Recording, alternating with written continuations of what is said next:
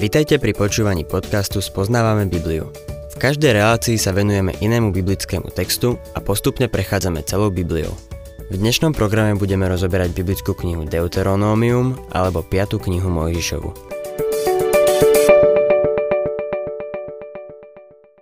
Milí poslucháči, 5. kapitola knihy Deuteronomium uvádza druhú Mojžišovú reč. Venuje sa v nej zákonu a dôraz znova kladie na lásku a poslušnosť. V kapitolách 5 až 7 nachádzame zopakovanie a výklad desiatich božích prikázaní. Generácia, ktorá pôvodne počula zákon pri vrchu Sinaj, je teraz mŕtva. Ich kosti sa belejú na púšti. Táto nová generácia izraelského národa ktorá vôjde do zasľúbenej krajiny, si potrebuje znovu vypočuť zákon a potrebuje aj jeho výklad. Mojžišo v týchto nasledujúcich kapitolách vysvetľuje vo svetle 40-ročných skúseností na púšti. Niektorí z vás, milí poslucháči, si možno povedia, že je to duplikát 20. kapitoly Exodus. Je to takmer duplikát. Znamená to, že 10 božích prikázaní sú tak dôležité, že je ich hodno zopakovať. Sú to základné morálne zákony. Deuteronomium 5. kapitola 1. verš Mojžiš zvolal všetkých Izraelitov a povedal Počuj, Izrael, ustanovenia a právne predpisy, ktoré vám všetkým dnes oznamujem. Naučte sa ich a starostlivo ich zachovávajte. Vidíme tu štyri dôležité kroky, ktoré by sme mali robiť vo vzťahu k Božiemu slovu. Tým prvým je počuť ho. Druhým krokom je naučiť sa ho. Oboznámiť sa s tým, čo Boh hovorí. Tretím krokom je zachovávať ho. To znamená mať Božie slovo hlboko v srdci. Dávid v tejto súvislosti povedal, v srdci som skryl tvoju reč, aby som proti tebe nehrešil. Štvrtým krokom je vykonať ho riadiť sa ním. Božie slovo by sme nemali mať len vo svojej mysli a vo svojom srdci, ale malo by sa dostať aj tam, kde máme ruky a nohy. Veľa ľudí povie, že žije podľa desiatich božích prikázaní a to je ich náboženstvo. Keby ste spravili medzi nimi prieskum, ako som aj ja už veľakrát urobil, zistili by ste, že sa k ním len hlásia. Čiže vypočuli si ich a považujú ich za dobré ale je isté, že ich nedodržiavajú a neposlúchajú ich. Zákon je vlastne ako olovnica, pomocou ktorej zistíme, či je múr krivý. Zákon je zrkadlo, ktoré je nastavené nášmu srdcu. Je stretávacím svetlom na aute, ktoré nám ukazuje cestu v tme, aby sme videli zákruty, ktoré sú pred nami. Boh jasne hovorí, že ľudí nespasí tým, že dodržiavajú morálny kódex. Na morálnom kódexe, na zákone, nie je nič zlé, ale to, čo je zlé, je v nás. Pavol píše Galatianom v 2. kapitole 16. verši. Však vieme, že človek nie je ospravedlnený zo skutkov podľa zákona, ale iba vierou v Krista Ježiša. Aj my sme uverili v Ježiša Krista, aby sme boli ospravedlnení z viery v Krista a nie zo skutkov podľa zákona, lebo zo skutkov podľa zákona nebude nikto ospravedlnený. Nikto nie je ospravedlnený zo zákona. Prečo nie? Pretože nikto nedokáže konať skutky podľa zákona. V Galatianom 3. kapitole 19. verši Pavol ďalej pokračuje. Čo teda zákon? Bol pridaný z dôvodu previnení dočias, kým nepríde prisľúbený potomok. Bol odovzdaný skrze anielov rukou prostredníka je logické si položiť otázku, čo je zmyslom zákona. Odpoveď je, že bol pridaný z dôvodu previnení dočias, kým nepríde prisľubený potomok. To znamená, že jeho význam bol dočasný, kým nepríde potomok, ktorým je Ježiš Kristus. Pavol ďalej píše v 24. a 25. verši. A tak zákon bol našim vychovávateľom po Krista, aby sme boli ospravedlnení z viery ale keď prišla viera, už nepodliehame vychovávateľovi. Zákon plnil účel vychovávateľa, služobníka, ktorý nás vzal za ruku a priviedol nás ku krížu. Zákon nás privádza ku krížu a vraví, si hriešnik a potrebuješ spasiteľa. Zmyslom zákona je ukázať nám, že potrebujeme spasiteľa. Zákon je dobrý, milí poslucháči. O tom niet pochýb. Zákon zjavuje Božiu myseľ. Zákon odhaluje, že sme všetci zrešili a nemáme Božiu slávu. Vezmi tento zákon a dovoľ mu, aby ťa priviedol ku Kristovi. Vráťme sa k nášmu textu. Deuteronomium, 5. kapitola, 2. a 3. verš. Hospodin, náš Boh, uzavrel s nami na horebe zmluvu. Túto zmluvu neuzavrel hospodin s našimi otcami, ale so všetkými nami, ktorí tu dnes žijeme. Boh im nedal zákon v Egypte. Dal im ho, až keď boli na horebe, čo je vrch Sinaj.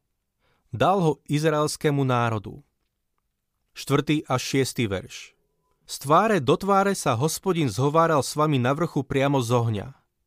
Ja som vtedy stál medzi hospodinom a vami, aby som vám oznámil hospodinovo slovo, lebo ste sa báli ohňa a nevystúpili ste na vrch.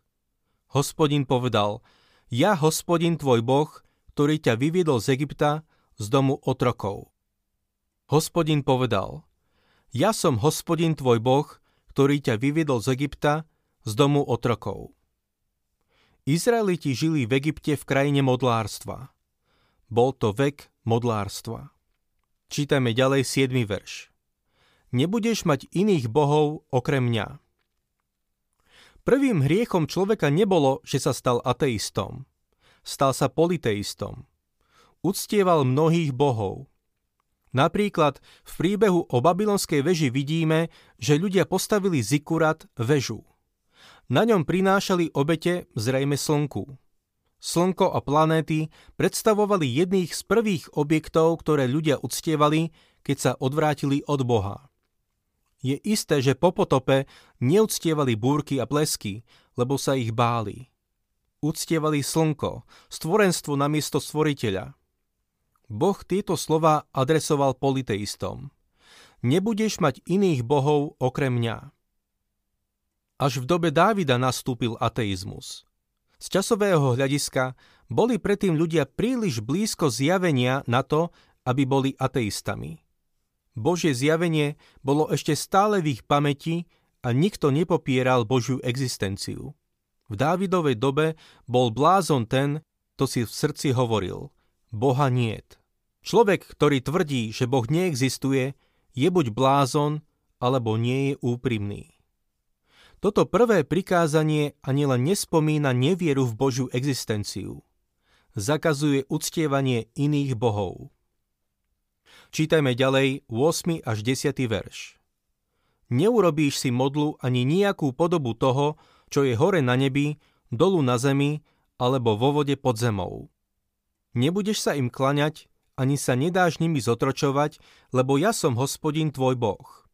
Boh žiarlivý, ktorý trestá viny otcov na synoch do tretieho i štvrtého pokolenia tých, čo ma nenávidia, ale milosť preukazujem tisícom tých, čo ma milujú a zachovávajú moje prikázania. Na svete sú len dva druhy ľudí. Tí, čo Boha nenávidia a tí, ktorí ho milujú. Čo sa týka modlárstva, v týchto veršoch ide do podrobností.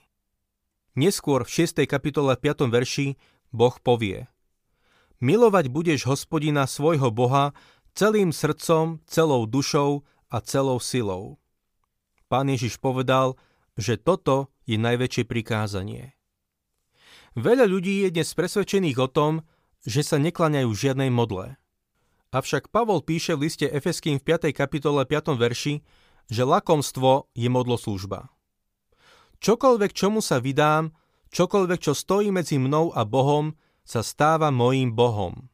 Vravíš, že nemáš žiadnu modlu? Pre niektorých ľudí sú Bohom peniaze, pre iných nejaký šport, pre ďalších zase dieťa či vnúča. Televízna obrazovka môže byť modlou. Všetko, čo je na prvom mieste v tvojom srdci, je tvoja modla. Čítajme ďalej 11. verš. Nevyslovíš meno hospodina svojho boha nadarmo, lebo hospodin nenechá bez trestu toho, kto nadarmo vysloví jeho meno. Prvé tri prikázania sú negatívne. Teraz sa dostávame k pozitívnym. Čítajme 12. až 15. verš. Zachovávaj sobotný deň, aby si ho svetil, ako ti prikázal hospodin tvoj Boh.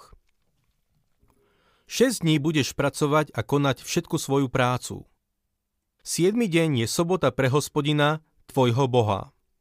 Nebudeš konať nejakú prácu ani ty, ani tvoj syn, ani tvoja dcéra, ani tvoj sluha, ani tvoja slúžka, ani tvoj vôľ, ani tvoj osol, ani tvoj ostatný dobytok, ani cudzinec, ktorý je v tvojich bránach, aby si tvoj sluha i tvoja slúžka odpočinuli ako ty. Pamätaj, že si bol otrokom v Egypte a že ťa hospodin tvoj boh odtiaľ vyviedol mocnou rukou a vystretým ramenom. Preto ti hospodin tvoj boh prikázal zachovávať sobotný deň. Je zaujímavé, že všetky prikázania sú zopakované v Novej zmluve s výnimkou prikázania o sobotnom dni. Prečo? Pretože sobota nebola daná cirkvi. Cirkev sa vždy schádzala v prvý deň týždňa, v ten deň, keď Kristus vstal z mŕtvych. Sobotný deň má osobitný vzťah k izraelskému národu. V knihe Exodus 31. kapitole 13. verši Boh povedal Toto oznám Izraelitom. Zachovávajte moje soboty. Je to znamenie medzi mnou a vami pre všetky pokolenia, aby ste poznali, že ja, hospodín, vás posvecujem. Sobotný deň bol daný Izraelu. Je dobré si všimnúť, že v 20. kapitole knihy Exodus Boh povedal Izraelitom, aby zachovávali sobotný deň, pretože za 6 dní Boh utvoril nebo a zem. Tu v knihe Deuteronomium má sobotný deň zvláštny význam pre izraelský národ a jeho vzťah k Bohu. Prečo mali Izraeliti zachovávať sobotný deň? Pretože boli otrokmi v Egypte a Boh ich vyslobodil svojou mocou. Tieto prikázania sa týkali povinností voči Bohu. Teraz sa dostávame k časti, ktorá sa týka povinností voči človeku. Deuteronomium 5. kapitola 16. verš. Cti svojho otca a svoju matku, ako ti prikázal hospodín tvoj boh, aby si dlho žil a dobre sa ti vodilo v krajine, ktorú ti dáva hospodín tvoj boh. Myslím si, že toto prikázanie sa týka povinností voči Bohu aj človeku. Keď malé deti rastú, ich otec a matka zastupujú Boha. Malé dieťa si váži svojho otca i matku a tak by to malo byť. Príslovia 1.8 Syn môj, počúvaj ocovo napomenutie a nepodceňuj matkino poučenie. Úlohou rodičov je zastávať Božie miesto, kým sú deti ešte malé. Tento ľud sa teraz chystá vojsť do zasúbenej krajiny a Boh im hovorí, aby ctili svojho otca a svoju matku. Národ, ktorý nezachováva toto prikázanie, nebude požehnaný. Je však zrejmé, že nie všetci otcovia a matky sú hodné tejto cti. Boh má čo povedať aj rodičom. Efeským 6. kapitola 4. verš. A vy, otcovia, nedráždite svoje deti, ale vychovávajte ich prísne a napomínajte ich v pánovi. Tieto dve prikázania spolu súvisia. 17. verš. Nezabiješ. Toto slovo zabiť je veľmi technický výraz po hebrejských racach a znamená zavraždiť. Nezavraždíš to je niečo osobné. To slovo v sebe zahrania myšlienku premyslenej vraždy z hnevu alebo osobnej krivdy. Nemá nič spoločné s vojnou. O niečo neskôr budeme čítať o tom, že Boh povie svojmu ľudu, aby zničil svojho nepriateľa v krajine. Toto prikázanie sa nevzťahuje na vojaka, ktorý sa zodpovedá vojenským príkazom. 18. verš. Nescudzoložíš. Žijeme v dobe sexuálnej revolúcie. Každý produkt má reklamu spojenú so sexom. Je okolo nás na každom kroku. Božie prikázanie platí aj dnes. Nescudzoložíš. Toto je jeden z najväčších hriechov, ktorý nás dnes ničí. 19. verš. Nepokradneš. Je síce pravda, že veľa ľudí nevykradlo supermarket alebo banku, no vo svojom srdci môžeme mať túžbu niečo ukradnúť. pán Ježiš povedal, že už naše myšlienky v srdci sú hriešne. Nenávisť v srdci nás robí vrahov. Žiadostivosť v srdci nás robí cudzoložníkov. Čítajme ďalej 20. a 21. verš. Nevyslovíš falošné svedectvo proti svojmu blížnemu. Nebudeš túžiť po manželke svojho blížneho, ani sa lakomiť na dom svojho blížneho, ani na jeho pole, ani na jeho sluhu, ani na jeho slúžku, ani na jeho vola, ani na jeho osla, ani na nič, čo patrí tvojmu blížnemu. Z prikázania proti žiadostivosti či chamtivosti vidíme, že hriech je už len to, keď máme, neprimeren... keď máme neprimeranú túžbu po niečom, čo patrí niekomu inému. V nasledujúcich veršoch Možiš spomína na zvláštnu skúsenosť spojenú s prijatím Božieho zákona. 23. až 26. verš Keď ste počuli hlas zo stredu tmy, zatiaľ čo vrch blčal ohňom, Pristúpili ku mne všetci náčelníci vašich kmeňov i vaši starší a povedali ste Hospodin, náš Boh, ukázal svoju slávu a svoju veľkosť. Počuli sme jeho hlas zo stredu ohňa. Dnes sme videli, že Boh môže hovoriť s človekom a ten ostáva nažive. Prečo by sme mali teraz pomrieť? Veď nás trávi tento veľký oheň. Ak budeme ďalej počúvať hlas hospodina nášho Boha, zomrieme. Počul azda niekto hlas živého Boha, hovoriaceho zo stredu ohňa, ako ho počujeme my a ostal na žive? Bola to pre nich taká strašná skúsenosť, že chceli, aby len Mojžiš vypočul slovo od hospodina a potom im ho odovzdal. 27. verš Priblíž sa k nemu ty a vypočuj všetko, čo bude hovoriť hospodín, náš Boh. Ty nám potom vyrozprávaš všetko, čo ti povie hospodín, náš Boh, a to si vypočujeme a splníme. Izraeliti slúbili, že dodržia zákon, no nedodržali ho. Vypočujme si, ako Boh volal k svojmu ľudu z hĺbky svojho srdca. 29. verš. Kto im to vnúkol? Kiež by mali vždy také srdce, aby sa ma báli a zachovávali všetky moje príkazy po všetky dni, aby sa navždy dobre vodilo im a ich deťom. Problém bol v tom, že izraelský národ zákon nedodržal. Všetko im hralo do karát. Žili v krajine, ktorú im Boh zasľúbil, zákon, ktorý im Boh dal, sa týkal ich aj samotnej krajiny, no nedokázali ten zákon zachovávať. Mali by sme sa z toho poučiť. Tak, ako ho oni nedokázali dodržiavať, nedokážeme ho ani my. Zákon je našim zrkadlom – keď sa doň pozrieme, uvidíme, že sme hriešnici. Zrkadlo v kúpeľni nám odhalí špinu na tvári, lenže zrkadlo ju nezmie.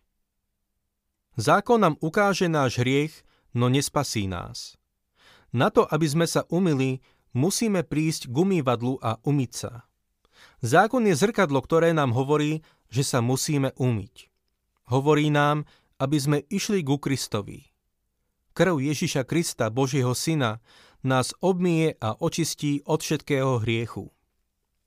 Nie je dôležité, či súhlasíš s desiatimi Božími prikázaniami, ani čo si o nich myslíš.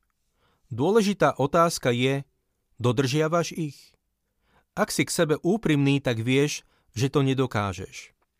To znamená, že potrebuješ spasiteľa. Izaiáš píše v prvej kapitole 18. verši. Poďte, vyjasníme si to, hovorí hospodín. Keby boli vaše hriechy ako šarlát, zbelejú sťa sneh, a keby boli červené ako purpur, budú ako vlna. Keď prídeš ku Kristovi, odpustí ti a očistí ťa od všetkej neprávosti. Potom sa pred neho postavíš bez poškvrny. Ak sa vám páči program Spoznávame Bibliu, budeme radi, ak ho odporúčite svojim známym a dáte like, alebo nás začnete sledovať na facebookovej stránke Spoznávame Bibliu. A ak vás niečo oslovilo alebo zaujalo, napíšte nám cez Facebook alebo na adresu spoznávame.bibliu zavinač gmail.com.